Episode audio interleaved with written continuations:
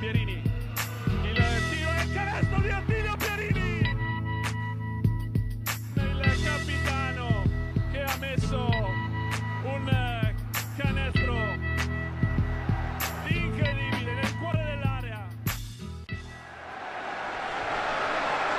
Salve, ben ritrovati a una nuova puntata di Immarcabili. Ci avviciniamo eh, a grandi passi anche alla sosta del campionato di Serie B che si fermerà dopo, eh, dopo questo weekend per la, per la, Coppa Italia, ma appunto c'è ancora eh, un po' di basket di cui parlare. Si è anche chiusa la finestra di mercato per gli spostamenti tra una squadra e l'altra, quindi eh, ultimi anche, anche ultimi movimenti, anche se non è che ci siano state rivoluzioni copernicane appunto nel eh, nel campionato che seguiamo più da vicino, appunto il campionato di Serie B per quanto riguarda il nostro girone, il girone delle Marchigiane, il girone C, sicuramente partita di cartello a Fabriano, anzi a Cerreto Desi perché al Palachimiva andava in onda eh, il derby tra la Risto Pro e la Alle Matelica, eh, Risto Pro che eh, ha avuto la meglio in una partita sicuramente non eh, tecnicamente scintillante diciamo da entrambe le squadre Fabriano ha controllato bene o male sin dall'inizio, il punteggio si è dilatato nella parte finale della partita, ma Matelica comunque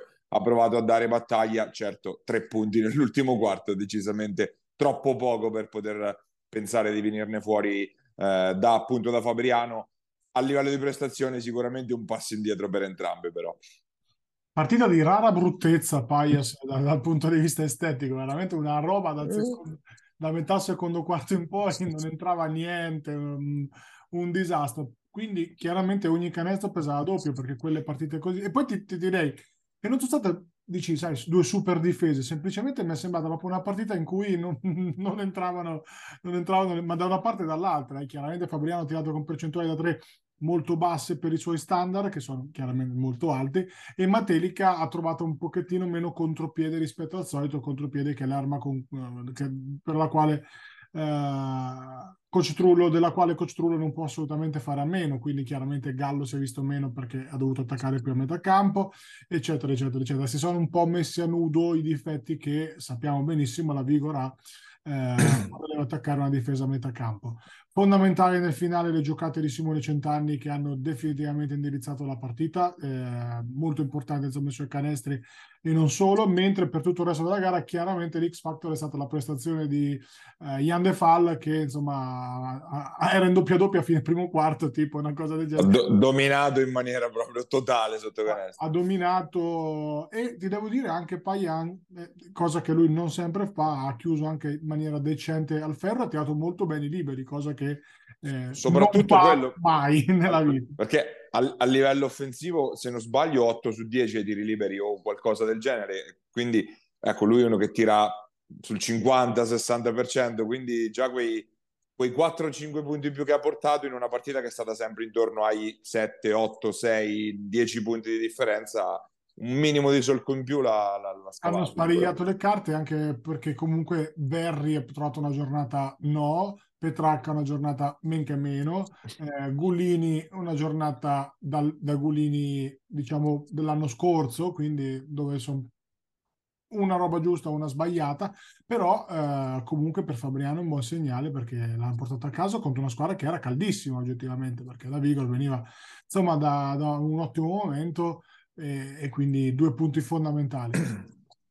Sicuramente appunto quello che c'è di buono per Fabriano è che anche in una giornata sicuramente, non, non, dico tra le peggiori perché comunque non è che sia stata una brutta giornata, però anche in una giornata no, eh, riuscire a portarla a casa in maniera tutto sommato tranquilla conferma che poi non c'è bisogno sempre di essere al 100% di tirare 10 bombe di cent'anni, 17 arresti e tiro di Stanic per vincere le partite. Quindi sicuramente quella è la parte buona. Per Matelica ovviamente, come abbiamo detto, un passo indietro sicuramente, ma rispetto a una squadra che stava eh, overperformando sicuramente nelle ultime settimane. Eh, Fabriano che quindi consolida comunque il suo terzo posto, alla fine eh, si è deciso di non intervenire sul mercato, quindi la squadra sarà questa fino alla fine, come anche Matelica sarà questa fino alla fine e ce l'aveva spiegato, spiegato proprio Coach Trullo nel, nel corso dell'intervista di qualche, qualche settimana fa. Fabriano sempre più solida al terzo posto, ora più otto addirittura sulla, sulla quarta e sulla quinta, che sono poi Piacenza e Fiorenzuola che appunto procedono a braccetto, anche perché queste squadre qua stanno veramente rallentando forti a livello di ritmo lì nella pancia del gruppone dove si è creata una, una mucchiata totale dal, appunto dal quarto posto di Piacenza a praticamente l'undicesimo di Senigallia, sono tutti in, in quattro punti e veramente può succedere, può succedere di tutto. Matelica non perde terreno, resta a meno due eh, da San Miniato che è uscita sconfitta. Eh, parlando delle altre di Marchigiane, nel gruppone appunto lì in mezzo c'era curiosità sicuramente per la prima uscita di, della nuova Iesi, Iesi che ha cambiato volto invece sul mercato, l'unica che è intervenuta in maniera pesante poco prima della, eh, della chiusura appunto del, del, termine appunto del 28 febbraio. Simone Rocchi alla fine non si è accasato più a Sala, né a Sala Consilina né a Salerno come avevamo eh, detto, ma a quanto pare sono sorti problemi all'ultimo secondo in queste trattative, si è infilata Taranto all'ultimo minuto, l'ha prelevato appunto eh, la, squadra, la squadra pugliese, mh, mm, è arrivato sotto canestro Varaschin, del quale si era parlato eh, per settimane, è entrato anche Calabrese e quello eh, lo sapevamo già, si era chiacchierato negli ultimi giorni anche di una possibile uscita dei filippini che alla fine invece non si è concretizzata, sicuramente era curiosa questa partita con c'era curiosità per la partita con Faenza anche per vedere gli assetti che avrebbe usato eh, coach Chizzinardi che ovviamente ha un'arma in meno sugli esterni, ne ha una in più nel reparto ali lunghi, diciamo. Eh, fondamentalmente chi ci ha perso a livello di minutaggio è stato sicuramente Cicconi Massi in questa perlomeno prima uscita. Vedremo se cambierà qualcosa un po' sul lungo periodo.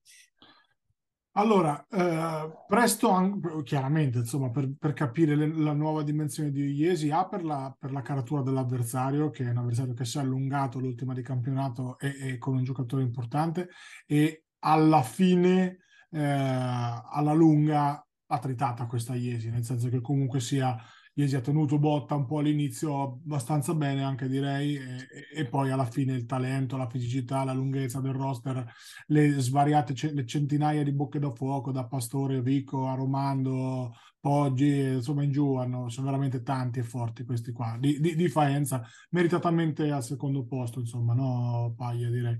Eh, per quello che riguarda la General Contractor, allora io ho molto chiara la rotazione degli esterni, cioè appunto eh, Merletto Marulli a creare dal palleggio con Gatti titolare e Calabrese cambio di Gatti, Valentini cambio dei, dei primi due, insomma, delle due guardie. E questo è molto chiaro. Si è visto l'importanza di Gatti, soprattutto nel primo quarto, soprattutto proprio nei primi minuti del primo quarto, dove lui sta in un angolo, difende, tira tre punti e spesso fa canestro. Il ragazzo del 2001, quindi insomma eh, anche con, con, margini, con margini importanti di crescita.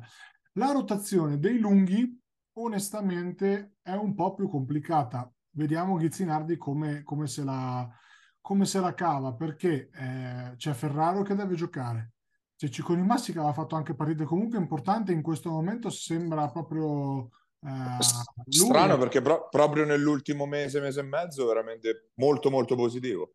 Sì, o è un'assicurazione sulla, sulla, sulla lunghezza, diciamo, no? Una, una polizza vita sul proseguo della stagione. Però sai, tu metti dentro un lungo come Varaschin, che è un lungo importante l'anno scorso, insomma, ha fatto una stagione straordinaria eh, con Senigallia, e gli devi dar minuti.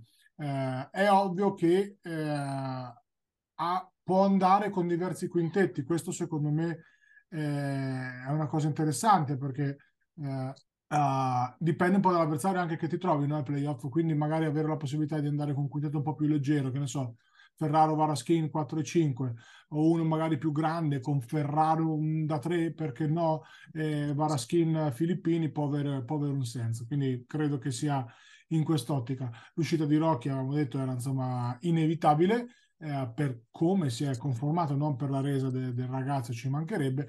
E adesso vediamo, perché adesso, secondo me ci vorranno due o tre partite fisiologiche di adattamento perché il cambio è stato, è stato importante.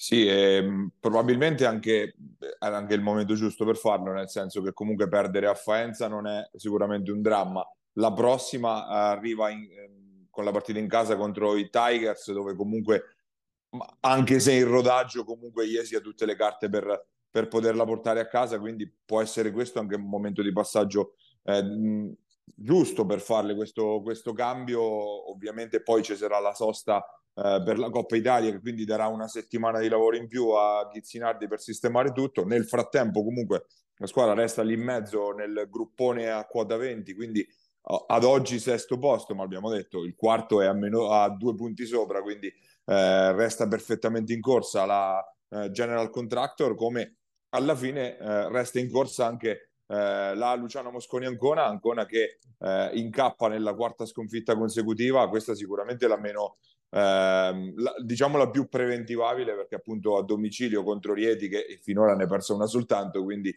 ehm, Ancona che eh, ha tenuto diciamo nel, nel, primo tempo, poi è arrivata la mareggiata quando poi si accende la, la Real Sebastiani veramente dura da, da fermare. Eh, da un lato, come dicevamo, sì, partita che appunto puoi preventivare come sconfitta, però quando iniziano a essere quattro consecutive, ecco che insomma r- resta l'allarme bello acceso in casa, in casa Campetto. Soprattutto per, per come arriva, cioè, allora, come hai detto tu, eh, una sconfitta chiaramente ampiamente preventivabile, però la Luciano Mosconi dell'anno scorso andava a Rieti a giocarsela, questa qua prende 20 punti nel terzo quarto senza reagire ed è il senza reagire la problematica principale, perché comunque dici sai un paio di fiammate per tornare a meno 12, niente, calma, piatta, una squadra che alla prima spallata si è, si è arresa, insomma. Poi è ovvio che la fisicità stra, straripante di Rieti comunque alla fine l'abbia fatta da padrone, chi nell'altro ha fatto una super partita, ma lui come tutti, cioè veramente una squadra di una batteria di lunghi infinita, tutti atletici, si è vista anche la, la, la qualità secondo me di Paesano in uscita dalla panchina, per me è il ruolo perfetto, eh, è un 4-5 che in uscita dalla panchina delle squadre che vogliono vincere il campionato quello che poi faceva la Poderosa sostanzialmente è, è, un, ruolo, un, ruolo, perfetto per lui e quanto è mancato, insomma, no? Um, quanto sarebbe stato d'aiuto a Luciano Mosconi, visto che parliamo di un ex. Ma al di là di tutto questo, Paglia è un mese che ancora non gioca in attacco e continua a non difendere in difesa. Quindi se prima, o, o meglio, senza banalizzare, ad avere problemi difensivi, ok, sia di uno contro uno che con queste alchimie tattiche che spesso e volentieri eh, non hanno la stessa efficacia che avevano l'anno scorso, perché probabilmente sono cambiati gli interpreti e quindi eh, questo magari però è un discorso che affronteremo a fine anno una volta tirate un pochettino le somme. Eh, mi piace Guerra, in questo momento forse è più positivo nell'atteggiamento che Guerra e Carnovali, oltre a Ciribeni, Guerra e Carnovali sono quelli più, più positivi, più costanti, eh, che ci stanno dando di più e che comunque continuano a fare le loro cose. È in enorme difficoltà ancora nel ruolo di tre in questo momento, perché Ciosca secondo me in maniera molto giusta, è tornato a giocare i minuti che, che, gli competono, ovvero pochi, non me ne voglia il ragazzo, però questo non è un ragazzo che deve giocare 10, 15, 20 minuti in una squadra di alto livello come Ancona, è un ragazzo che deve giocare 5. Ecco, eh, è, sono d'accordo che il 3 sia già in titolare, però Francesco mi sembra ancora abbastanza indietro, come è normale che sia, rientra da un tendine d'Achille, e con l'assenza di Calabrese improvvisamente nel ruolo dello spot di 3 manca un pochettino di qualità Ecco, eh, il terzetto migliore a Panzini, Carnovali, Ciribeni che tira tanto in attacco ma ti toglie qualcosina in difesa. E quindi, sai, l'equilibrio è un pochettino difficile da trovare. Eh, inversione di rotta... Gabri sta, sta, usando anche poco, magari qualche quintetto magari più piccolo perché Ciribeni è vero che non è molto alto, ma ha struttura fisica per poterci andare anche nel 3 e magari visto che Guerra sta, sta rendendo molto, andare in coppia con Panzini sugli esterni potrebbe essere una, una struttura magari da, da, esplorare di più che invece ho visto raramente da, da sì, Ancona fino ad ora. Sì, sì, sì. Um, allora, ancora può fare tante cose perché può cambiare sui pick and roll, può con un quintetto come detto tu più leggero, può correre un po' di più, però negli ultimi anni non abbiamo mai visto Ancona correre. Eh, non è una squadra, è una squadra che gioca a metà campo, eh, quest'anno gioca meglio a metà campo, ma perché ha interpreti prettamente più offensivi.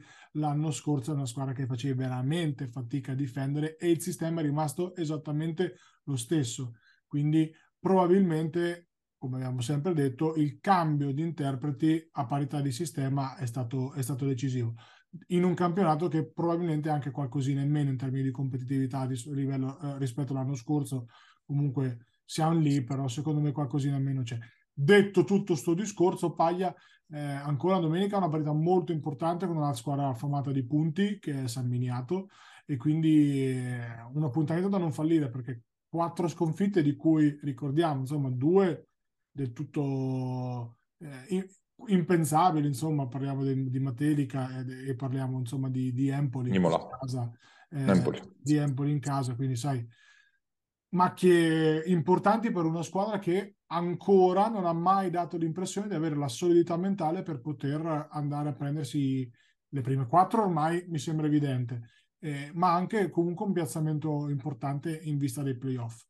Però, eh, e qua sempre per vedere il bicchiere mezzo pieno, neanche le altre, come hai detto tu, sembrano avere quella continuità di rendimento. Forse Fiorenzuola qualcosina in più in questo momento. Anche però se... si è rotto Giorgi. Esatto, però si è rotto Giorgi. Giorgi e sembrava infatti che dovesse andare su Filippini, però si è rotto Giorgi e, e questo è un minus importante e alla fine dei giochi potrebbe far quinto quella che sbaglia meno. Ecco, però la, il calendario per ancora da qui in avanti non è dei migliori, però vediamo. Sì, la corsa è diventata un po' a ribasso, sta corsa al quarto mm. posto, eh, si sono un po' fermate tutte, tra l'altro nel prossimo fine settimana Fiorenzuola riposa, eh, Piacenza eh, ospita Fabriano e quindi mettiamo con un colpetto di Fabriano addirittura oltre che per la Risto Pro veramente si aprirebbe una voragine andrebbe a più, a più 10 sul, quarto sul quinto posto diventerebbe veramente quasi blindato l'accesso nelle prime quattro.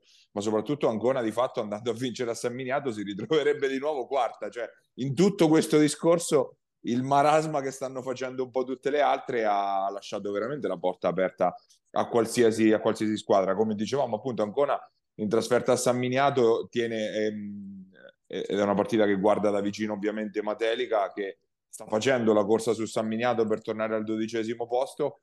Matelica che invece ospita Senigallia nel prossimo fine settimana, Golden Gas che viene da una partita a dir poco rocambolesca, due supplementari per vincere eh, contro Empoli, che non è un buonissimo segno perché comunque Empoli eh, squadra che comunque è al penultimo posto in classifica, ma Senigallia molto acciaccata. Senigallia che ha riscoperto Valle, tra l'altro, a parte la tripla doppia di Musci di cui abbiamo visto nei, nei giorni scorsi, un Valle che queste ultime partite ci sta dando e sta...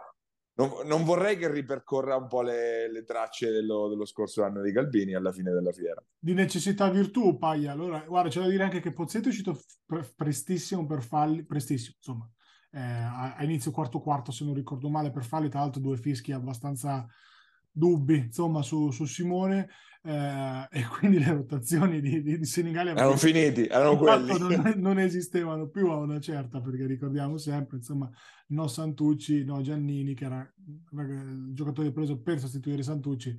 Quindi di necessità virtù e Valle ha risposto bene come ha risposto bene Gnecchi che onestamente eh, ha, ha tirato tanto e, e, lui se tira tanto poi prima o poi un po' ne mette dentro. Non è un tiratore diciamo da percentuali altissime, però è un tiratore eh, anche da, come devo dire, da momenti importanti delle partite, no?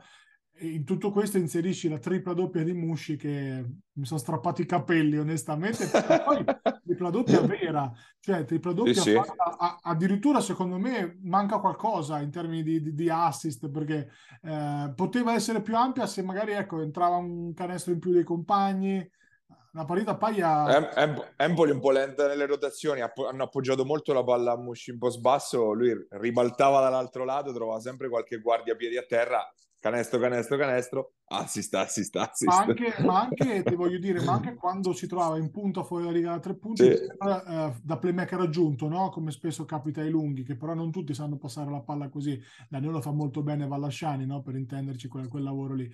Dall'altra parte, Paglia ti voglio dire che Casella mi sembra sinceramente un giocatore di livello superiore rispetto a una penultima, penult- una squadra penultima in classifica, così come Antonini, che mi, fatto, mi continua a fare dall'inizio dell'anno una, una, super impressione, sta facendo un grandissimo campionato. Eh, e questi sono due giocatori importanti di, di, su cui magari ragionare in ottica B1, B2 dell'anno prossimo.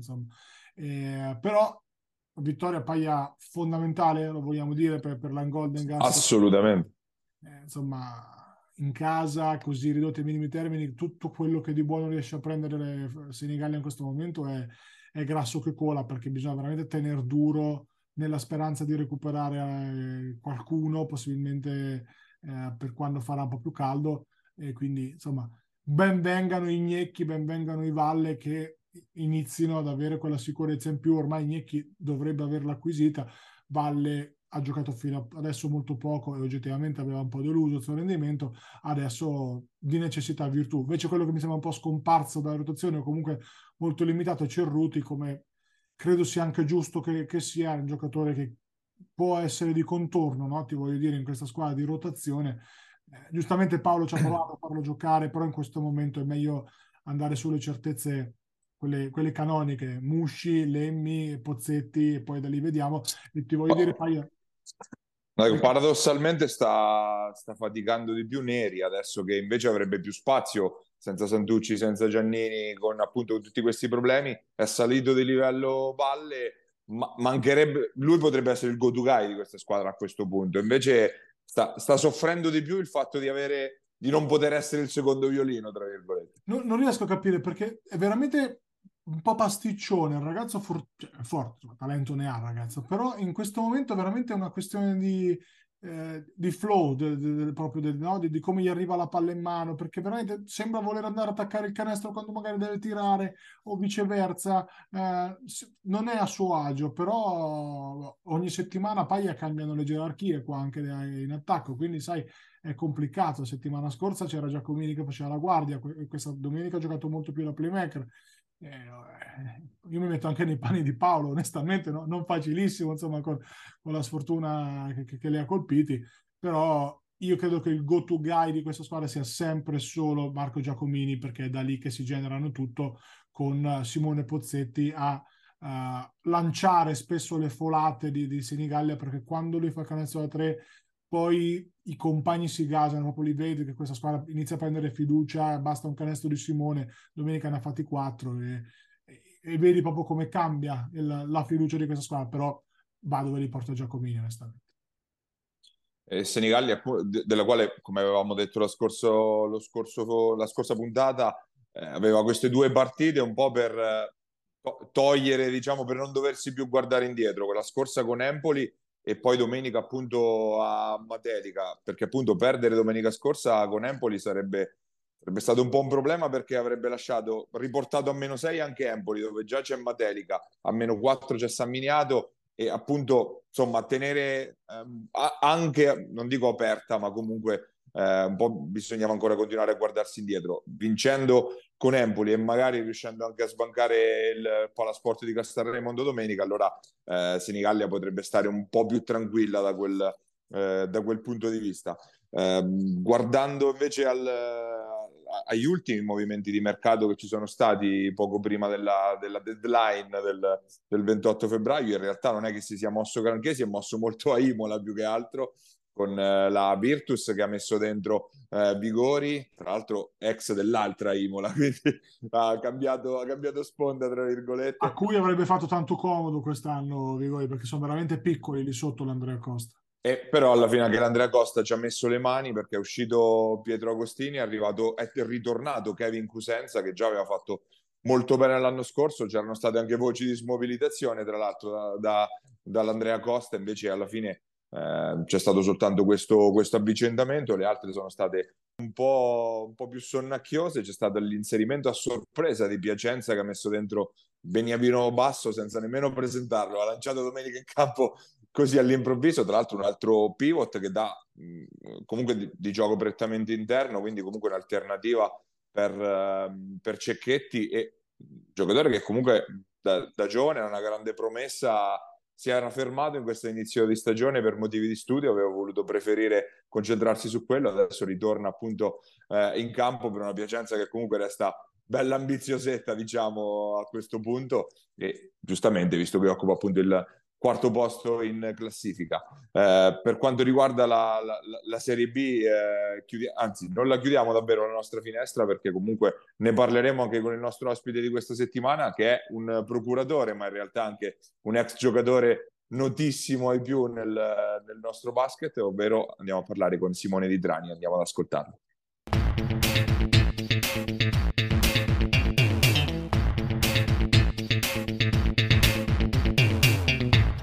Nostro ospite oggi abbiamo eh, uno degli agenti del nostro basket, ma anche e soprattutto conosciuto per essere stato un grande giocatore delle nostre minors, Simone Di Trani, grazie di aver accettato il nostro invito in primis. Ciao a tutti, un piacere. Allora Simone, partiamo eh, dalla- dall'i- dall'inizio della tua seconda carriera, no? Quella appunto di procuratore che è arrivata dopo quella di, eh, di giocatore. Qu- Quando e come è maturato questo passaggio dall'una all'altra?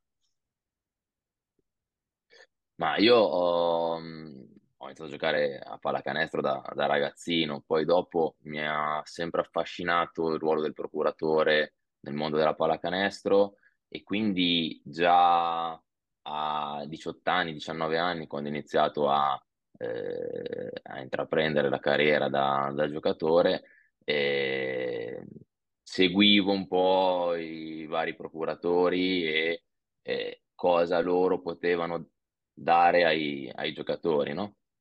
E, e poi durante gli anni comunque eh, questa voglia di fare, di fare la gente eh, è sempre cresciuta e, e anche per questo motivo io poi ho smesso di giocare abbastanza, abbastanza presto perché alla fine ho smesso a 30, a 33 anni.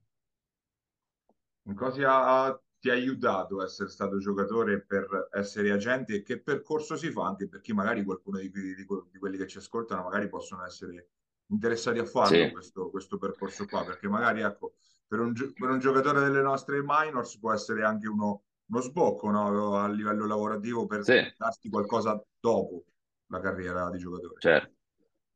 Ma da, da agente ti dico che secondo me ehm, la mia fortuna è quella di ragionare ancora da giocatore e quindi di immede- immedesimarmi nel giocatore e, di, e quindi anche di sapere cosa un giocatore e soprattutto un ragazzo giovane eh, ha bisogno per iniziare la, la sua carriera da professionista. E, e per il percorso adesso è cambiato rispetto a qualche anno fa, eh, perché prima dovevi fare solo l'esame in federazione e, e questo ti poteva, eh, superando l'esame, potevi fare il procuratore dalla Serie A eh, alle minors. Adesso invece devi fare l'esame CONI, eh, che è un po' più complicato eh, sono domande non inerenti alla pallacanestro, ma domande di, principalmente di, di legge, quindi è avvantaggiato chi magari ha, ha studiato giurisprudenza. E dopo che hai passato l'esame CONI, eh, dove trovi agenti che vogliono farlo nel mondo del, del calcio principalmente o nella pallavolo, dopo che superato l'esame CONI puoi eh, fare l'abilitazione a- sostenendo l'esame FIP. eh, entrando più nella contemporaneità, diciamo, si sono chiuse proprio nelle scorse ore, l'ultima l'ultima deadline, diciamo, per gli spostamenti di mercato. Che, che mercato è stato quest- queste ultime settimane per quanto Io sono riguarda... eh, Io sono contento che sia finita ieri il mercato della Serie B, la Serie 2 finisce, mer- finisce venerdì. Guarda, eh, ieri ho quasi stappato una bottiglia, quindi no, perché è un mercato molto complicato, eh, perché tutti cercano, tutte le società cercano di trovare il giocatore giusto che possa, come ti dicono adesso, prendo uno solo e soltanto se va a migliorare la squadra, se è più forte di quello che ho, no? Solo che non è facile perché eh, nessuno libera un giocatore se non ha un'alternativa. E, e quindi può essere un mercato, cioè poteva essere un mercato solo di, di scambi o magari trovavi uno svincolato. Eh, ad esempio adesso PL Livorno che è l'ultimo ha messo dentro D'Ercole eh, e la 2 c'è da aspettare ancora un paio di giorni.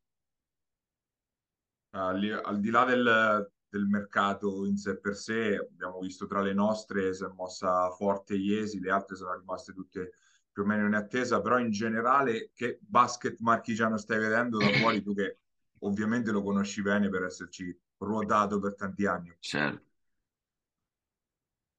Certo, Eh, a me spiace che nelle Marche non ci siano più realtà come, come Montegranaro o, Iesi quando faceva la, la 2, l'anno scorso l'ha fatta Fabriano eh, per, per un solo anno, e alla fine adesso c'è Pesaro che bene o male c'è c'è sempre, c'è c'è sempre stata adesso le Marche eh, hanno squadre in Serie B sicuramente di, di prima fascia come Fabriano, come, come Iesi e Ancona. Eh, poi Senigallia fa sempre la sua squadra, mm, insomma sono bravi perché alla fine eh, spendendo poco riescono sempre a ottenere dei, dei buoni risultati, vedi l'anno scorso con la semifinale. E adesso c'è, c'è comunque eh, Matelica che sta provando a, eh, dopo un inizio difficile a, ad agganciare un posto ai playoff per provare a, a fare il colpo e magari a eliminare la, la quinta o la sesta. Eh, però le Marche, io sto, ho passato quattro anni e è sempre una... sono state tutte esperienze positive, eh, sia la prima a Porto Sant'Elpidio che avevo 20, 21, 22 anni, eh, fino ad arrivare all'ultima eh, a Montegranaro. E io consiglio sempre di andare a giocare nelle Marche perché si sta bene e perché comunque ci sono delle realtà che vivono di pallacanestro su questo poi dopo ci torno, sulle singole esperienze marchigiane. Prima eh, ti volevo chiedere una cosa, non so se puoi, eh, riesci a dircela, magari una, una, trattativa che ti è rimasta non nel cuore, però perché magari eh, ti ha dato una particolare soddisfazione, che ha avuto qualcosa di particolare, la vuoi ricordare magari tra quelle che hai tenuto in questi anni? Ehm di movimenti intendi nelle marche oppure in generale, in generale, in generale. No, no, in generale, in generale.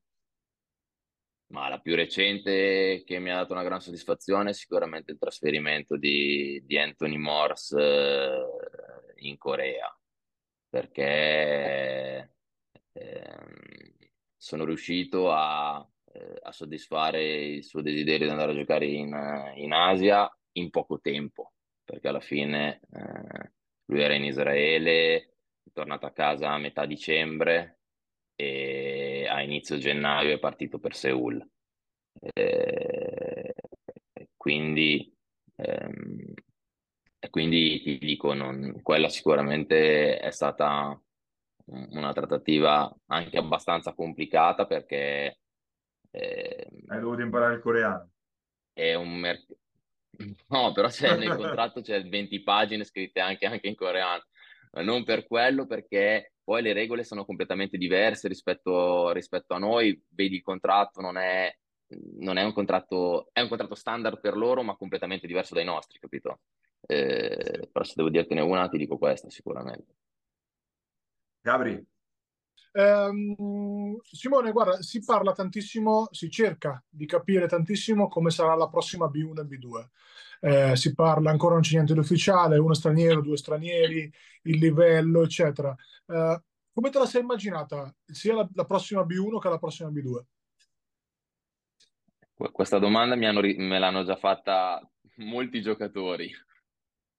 Eh, io dico che Adesso non si sa ancora niente di ufficiale. Mm, sembra che eh, non ci saranno gli under o comunque ci sono solo degli incentivi per chi utilizzerà gli under sia in A2 che in B, che in B nazionale. Ehm, io mi immagino una 2 e anche una B nazionale dove eh, le società faranno degli investimenti importanti perché dovranno dare continuità al, all'ultima stagione. Quindi chi quest'anno ha speso e vuole a tutti i costi restare in A2 continuerà, penso, questo, eh, questo percorso e la stessa cosa per quelli, per quelli che sono in, in B nazionale. Eh, lo straniero dovrebbe essercene uno, comunitario in binazionale e poi restare con i due stranieri, con i due visti eh, per la 2. Campionato interregionale non so, imma- il campionato interregionale non so immaginarmelo oggi perché mi sembra che ci siano poche promozioni e quindi eh, poi se uno finisce in interregionale deve, eh, deve fare i conti anche con magari il budget e se ne vale la pena spendere per arrivare alla promozione o no. Parlando invece un pochettino di, di campo, di giocatori, uh, mi, mi, fai, anzi, oh, aspetta, eh, non, non, te la voglio far troppo difficile perché sennò ti eh, posso dare un aiuto magari ai tuoi competitor. Ci puoi segnalare dei nomi di giovani o, o non giovani necessariamente che da tenere d'occhio per il futuro, anche tuoi assistiti piuttosto che, che di altri, insomma, che dici teniamoli d'occhio sia per la 2 che per la serie B, B1 che sia, uh, perché secondo te possono avere un margine di, uh, di miglioramento eh. importante. Allora ti dico solo i miei, così non do, non do, non do vantaggi. Infatti non volevo rischiare sta roba qua. Allora, secondo me è un giocatore molto interessante, è Gabriele Tarallo, che è il 2004 di, di Cantù, che l'anno scorso era partito poi in quintetto, una partita a Fabriano anche. Eh, ha giocato 5 minuti, poi era quella partita in cui Fabriano eh, vinse con Cantù e, e lui penso che sia un, un, prospetto interessante che ha fatto anche, eh, è stato anche nel giro della, della, della nazionale e quest'anno ha fatto la next gen con, con Pesaro. E, e, poi un altro giocatore interessante, secondo me, è Ghigo, che è un, il, il, ragazzo che gioca già in Serie B un ruolo importante a, a Borgo Manero. Invece, quali sono le caratteristiche principali? Vabbè, già, scusa, già, già, scusa, già fermati, eh, noi abbiamo anche Librizzi, però se mi chiedi del, del, del, dei giocatori che eh, meno conosciuti non ti posso, non ti posso menzionare no. Librizzi comunque gioco. E invece quelle che sono secondo te le caratteristiche principali che un buon agente deve avere, sia eh, per i propri assistiti che per interfacciarsi sul mercato, ovviamente. Secondo me devi essere mh, disponibile, la prima cosa, mh, quindi essere di aiuto a ragazzi quando hanno un problema, perché poi principalmente i giocatori ti chiamano appena hanno un, eh, un, problema e tu ti devi attivare per, eh, per, per risolverlo. E, ehm, poi parlando dei giovani devi essere bravo a immaginarti un giocatore, un ragazzo giovane di 18 anni eh, in prospettiva come può essere a 22, 23. Eh, queste sono le, le, le, cose, le cose principali. Poi dopo lascia stare tutto il resto per quanto riguarda trattative, contatti, certo, è importante anche, anche quello, parlando principalmente di, perché poi rappresentare, dico sempre che fare il procuratore a un ragazzo di 18 è diverso che farlo a uno di 30, no? Le esigenze sono, sono logicamente diverse, come è diverso fare il procuratore a un ragazzo italiano o fare il procuratore a, a un americano. Paia. Eh, come abbiamo detto, Simone Di Trani, lunga esperienza da, da giocatore, nonostante la, eh, a, a, livello esteriore la, la, l'età è, è, già inizia a farsi sentire, classe 1983, come il sottoscritto, ma potete vedere la differenza appunto a suo favore.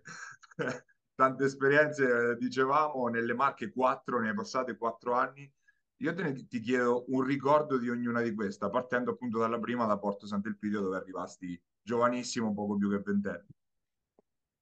Porto Sant'Elpidio sono arrivato e io sono andato a cercare sulla cartina dove, dove fosse quando ho ricevuto la, la telefonata, eh, perché proprio non avevo un'idea per geolocalizzare Porto Sant'Elpidio e adesso è un posto che io porto veramente nel, eh, nel cuore per, per le amicizie, per non per l'anno che solo che ho passato, perché poi ci ho anche vissuto anche nell'esperienza a, a Civitanova.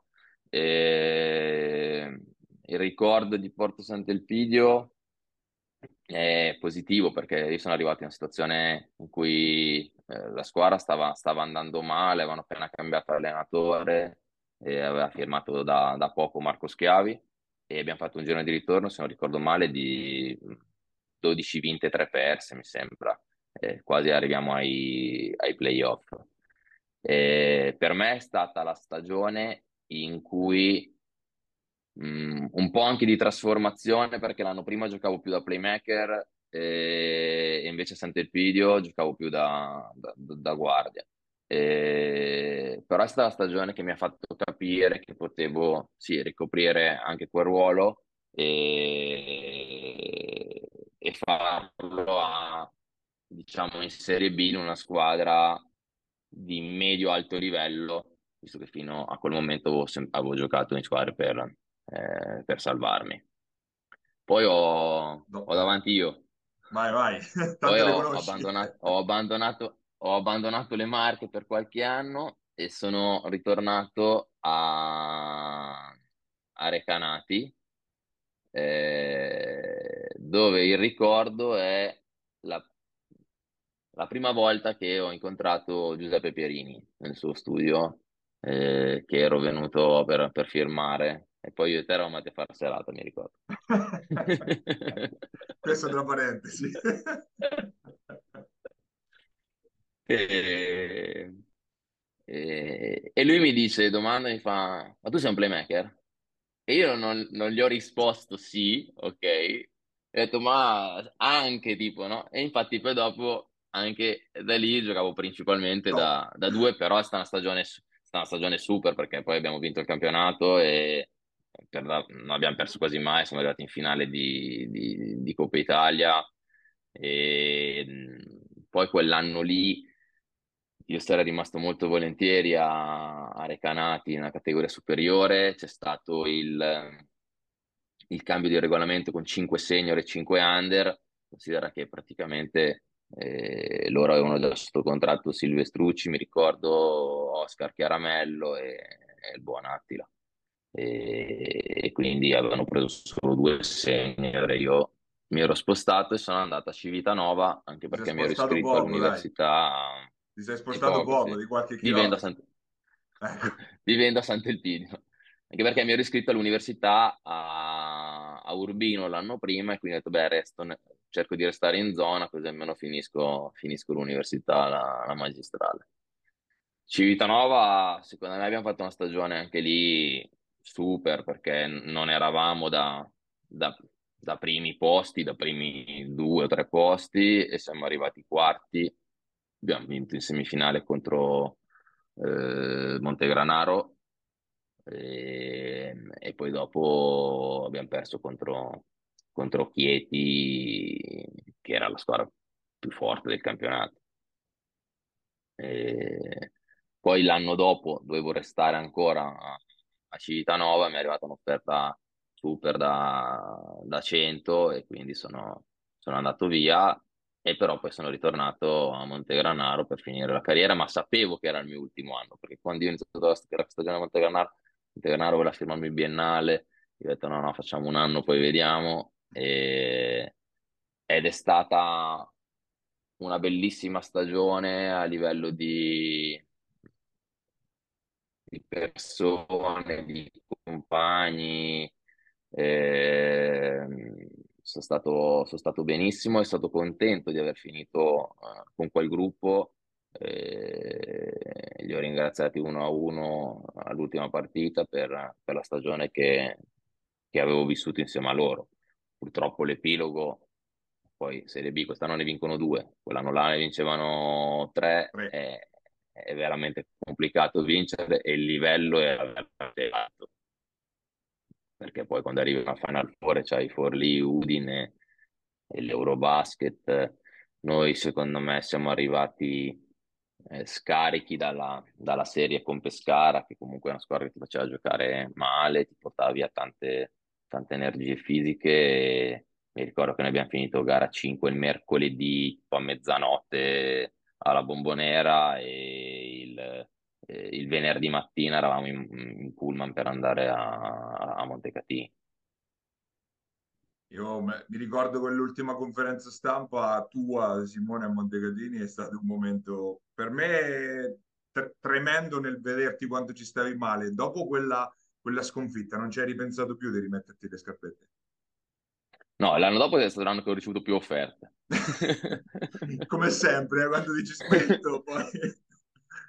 No, però me la sono proprio gustata, cioè ti dico, non so, perché poi uno vede solo la, la partita, no? Un'ora e mezza di partita, ma, ma poi a me piaceva tutto il resto, cioè mi piaceva il, eh, la cena con i compagni, il viaggio in pullman, cioè il viaggio in pullman quando fai il viaggio da Montecatini che torni a Montegranaro, che sai che è la tua ultima volta che sei in pullman con i tuoi compagni di squadra, te, la, te lo godi ancora di più, sempre magari soffrendoci un po', eh, perché dici, cavolo, eh, mi piace, però eh, è l'ultima volta, no? E no, non ci ho mai, ripens- ho mai pensato, sempre cerca- ho sempre cercato di stare lontano dalla pallacanestro giocata, di non andare... Considera che io l'unica volta che ho giocato dopo quella partita di Montecatini, magari nessuno ci crede, ma è così, è stato al Memorial di Attilio, eh, che mi aveva chiamato Lollo Andreani, mi ha detto, oh guarda di giocare, ho detto Lollo, ma che dici? E fa, no, il, me- il Memorial di il Memorial di Attila, ho detto ok, il Memorial di Attila ci, ci gioca. Faccio un'eccezione. E, ehm, no, poi dopo quell'anno lì, considera che io eh, mi ero poi trasferito e abitavo a Lecco con, eh, con mia moglie così, quindi in zona, zona ma anche non proprio vicino, magari Vigevano che faceva la Serie C, faceva la squadra forte, la stessa Pavia che faceva la C così, mi avevano chiamato non vengo perché poi anche se io faccio le cose così tanto per non le faccio bene. Eh, quindi o faccio il professionista eh, oppure è meglio se sono solo dannoso per voi. Io ti ringrazio Simone per la chiacchierata e adesso dai, respiri ancora per qualche giorno col mercato di A2 e poi si respira un po' di più, no? Sì, dai, poi c'è la... ci sono le finali di Coppa Italia. E è tutto in discesa fino al mercato. fino, a, fino, a, maggio, diciamo, poi dopo Bravo. si riprende. Grazie Bravo. Simo. Dai, grazie a te. Ciao, ciao, ciao, ciao. Ciao, ciao, ciao, ciao Gabri, ciao.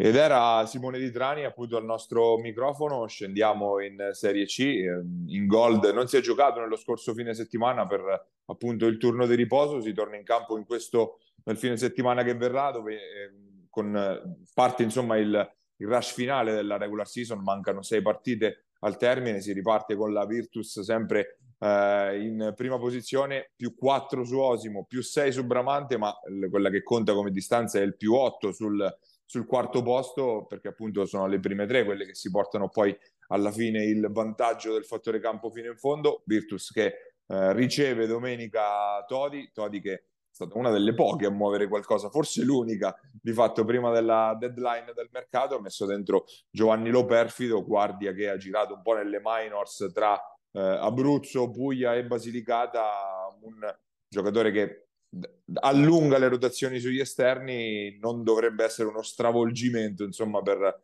per Todi che comunque te- testimonia di voler provare a fare i playoff come si deve insomma anche perché poi sono tanti tanti tanti eh. cioè, tutta sta, questa batteria di ragazzi atletici Cara Petrovic eh, non me ne voglia Onvu, Onvu la, insomma l'altro ragazzo straniero cioè questa batteria di ragazzi atletici un po' tre, un po' quattro, un po' ibridi, che comunque sono tanti. Eh, sì, ma po- ci sta che hanno messo dentro una guardia un po' più pura.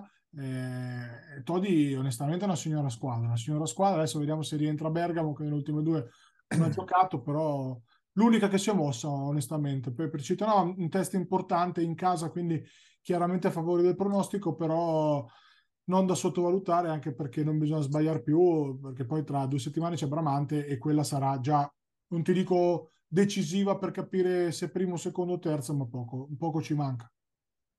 Eh sì, perché appunto ci vediamo un calendario abbastanza in salita da qua alla fine e soprattutto in questo fine settimana è un turno molto favorevole alle inseguitrici. Osimo ospita San Benedetto in casa e dovrebbe essere più o meno una formalità per, per la Robur. Eh, Pisaurum sicuramente ha un turno favorevole contro la Chemiba Assisi in casa. Assisi, l'altra che si è mossa ma in uscita perché appunto eh, ha rilasciato anche Peichinov, segno che comunque eh, stiano un po' tirando i remi in barca, diciamo, in, eh, in Umbria, d'altronde meno 6 dal, dal, dodicesimo posto con sei partite da giocare, davvero durissima pensare una, eh, a una rimonta.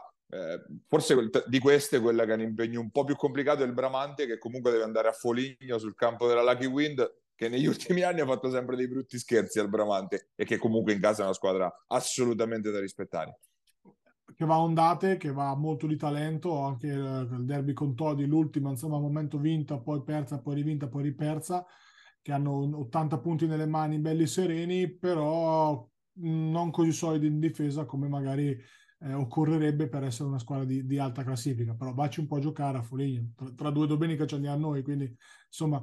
Eh, Poligno un po' arbitro anche de, de, de, del, del, quadramento dei primi posti playoff, ma ci sta, adesso sono tutte partite pesanti che scottano, per Osimo onestamente il calendario molto favorevole, l'unico scivolone che potrebbe, potrebbe starci è quello a Montegranaro, eh, partita che insomma paradossalmente lì potrebbe segnare uno strappo decisivo per arrivare magari allo scontro diretto Osimo Civitanova della penultima di andata al Palabellini diciamo che con, con, un'idea chiara. Abbastanza ancora complicato, molto, pre, molto, prematuro fare i calcoli, però iniziare a pensarci a sei giornate dalla fine, gli accoppiamenti, questo, questo assolutamente, assolutamente sì.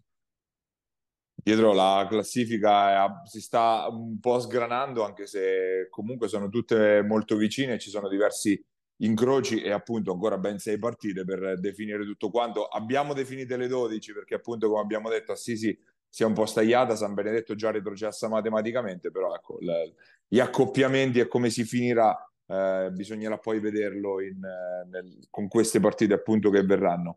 Eh, al contrario invece in Serie C Silver si è giocato nello scorso fine settimana e non si gioca nel, eh, nel prossimo è stato eh, un, un, weekend che tutto sommato non ha cambiato granché nelle, nelle, soprattutto nella parte alta della classifica Loreto che continua a viaggiare spedita con la vittoria eh, a Falconara, assegno anche tutte le altre, forse lo squillo più importante è quello di, eh, di Recanati che è andata a vincere sul campo di San Marino e è stata col senno di poi anche molto importante perché continuano a vincere anche le altre perché Perugia ha sfruttato il turno sul campo, sul campo di Ascoli, Gualdo invece ha fatto anche, anche lei un bel colpetto in casa contro la Bartoli, eh, la Bartoli Mechanics, si è si è accesa diciamo questa corsa ad evitare il settimo posto perché adesso non stanno sbagliando più niente queste, queste tre o quattro che sono coinvolte Beh, anche perché sai, rovinare una stagione per un paio di scivoloni eh, non, non, penso che nessuno ci, ci voglia ricadere.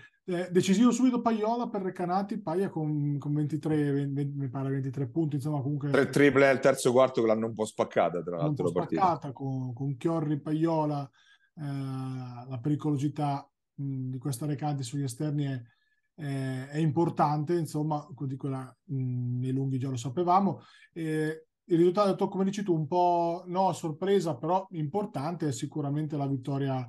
Uh, la vittoria appunto di Recanati chiaramente perché giocava a San Marino campo mai banale e Gamberini 9 io ammetto di non averla vista però sai che do sempre un'occhiata falli oppure bravo Ciccio perché questa è la, la, è la realtà lo chiederò a Ciccio magari prossimamente insomma. bravo Ciccio in difesa mi sembra abbastanza complicato bravo Ciccio a prescindere questo, questo, nella vita certo certo questo nella vita e l'altra verità ecco è stata importante la vittoria di Gualdo che avevamo detto all'inizio dell'anno essere un po' una squadra ambiziosa, comunque talentuosa, ha, avuto un rendimento un po' così così, ultimamente molto meglio, sia, sia Gualdo che Perugia.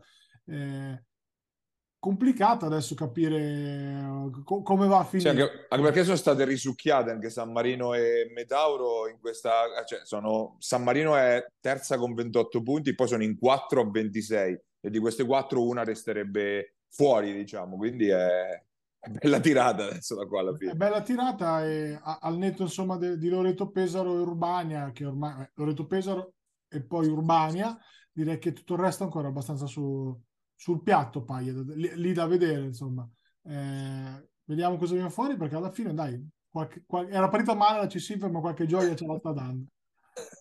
Sì, poi il risultato importante è quello di Urbania, che ovviamente in casa era favorita contro Porto San Giorgio, ma che scava un po' il solco lì in mezzo. Se Porto San Giorgio voleva tenersi aperta una, una chance di rientrarci in questa corsa, adesso questo, con questo KO a meno 6 da queste qua che stanno correndo adesso per davvero, sembra veramente complicato vedere, rivedere nella corsa per le, i, i, sei posti, diciamo, che salgono diretti in, in C unica, poi comunque ci saranno, eh, ci saranno i playoff barra playout, tra l'altro Porto San Giorgio che ha cambiato un altro giocatore, è arrivato un altro straniero, tale Palavra, da, eh, che ha giocato un po' nel, nel centro-sud Italia, nelle nostre minors, quindi continua anche questo Andi Rivieni in casa Virtus, eh, le altre restano un po' tutte lì sotto, una vittoria per, per Tolentino che ehm, appunto ritorna a correre con la vittoria interna su, su Umbertide che era abbastanza comunque preventivabile e poi c'è la corsa ad evitare quell'ultimo posto che mi sembra invece francamente dimenticabile.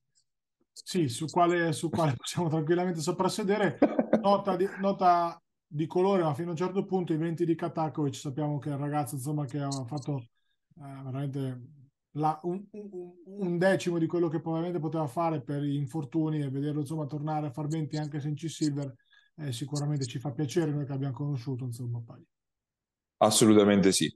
E mm, siamo arrivati in coda anche questa puntata di Marcabili. Se ci state guardando, siamo sul canale 75 del digitale, digitale terrestre su FMTV che ci ospita appunto ogni settimana sul, sul, sul, sul suo canale televisivo. Eh, un ringraziamento a Basket Market e Giuseppe Contigiani che ci ospita sulle sue piattaforme. Ovviamente ci trovate in video anche su YouTube dove trovate anche tutte eh, le puntate precedenti, versioni podcast al solito invece su Spotify e su Apple Podcast. Eh, siamo arrivati in coda anche a questa puntata, quindi l'appuntamento è alla prossima, sempre qua, su Immarcabili. Pierini, il tiro il canestro di Attila!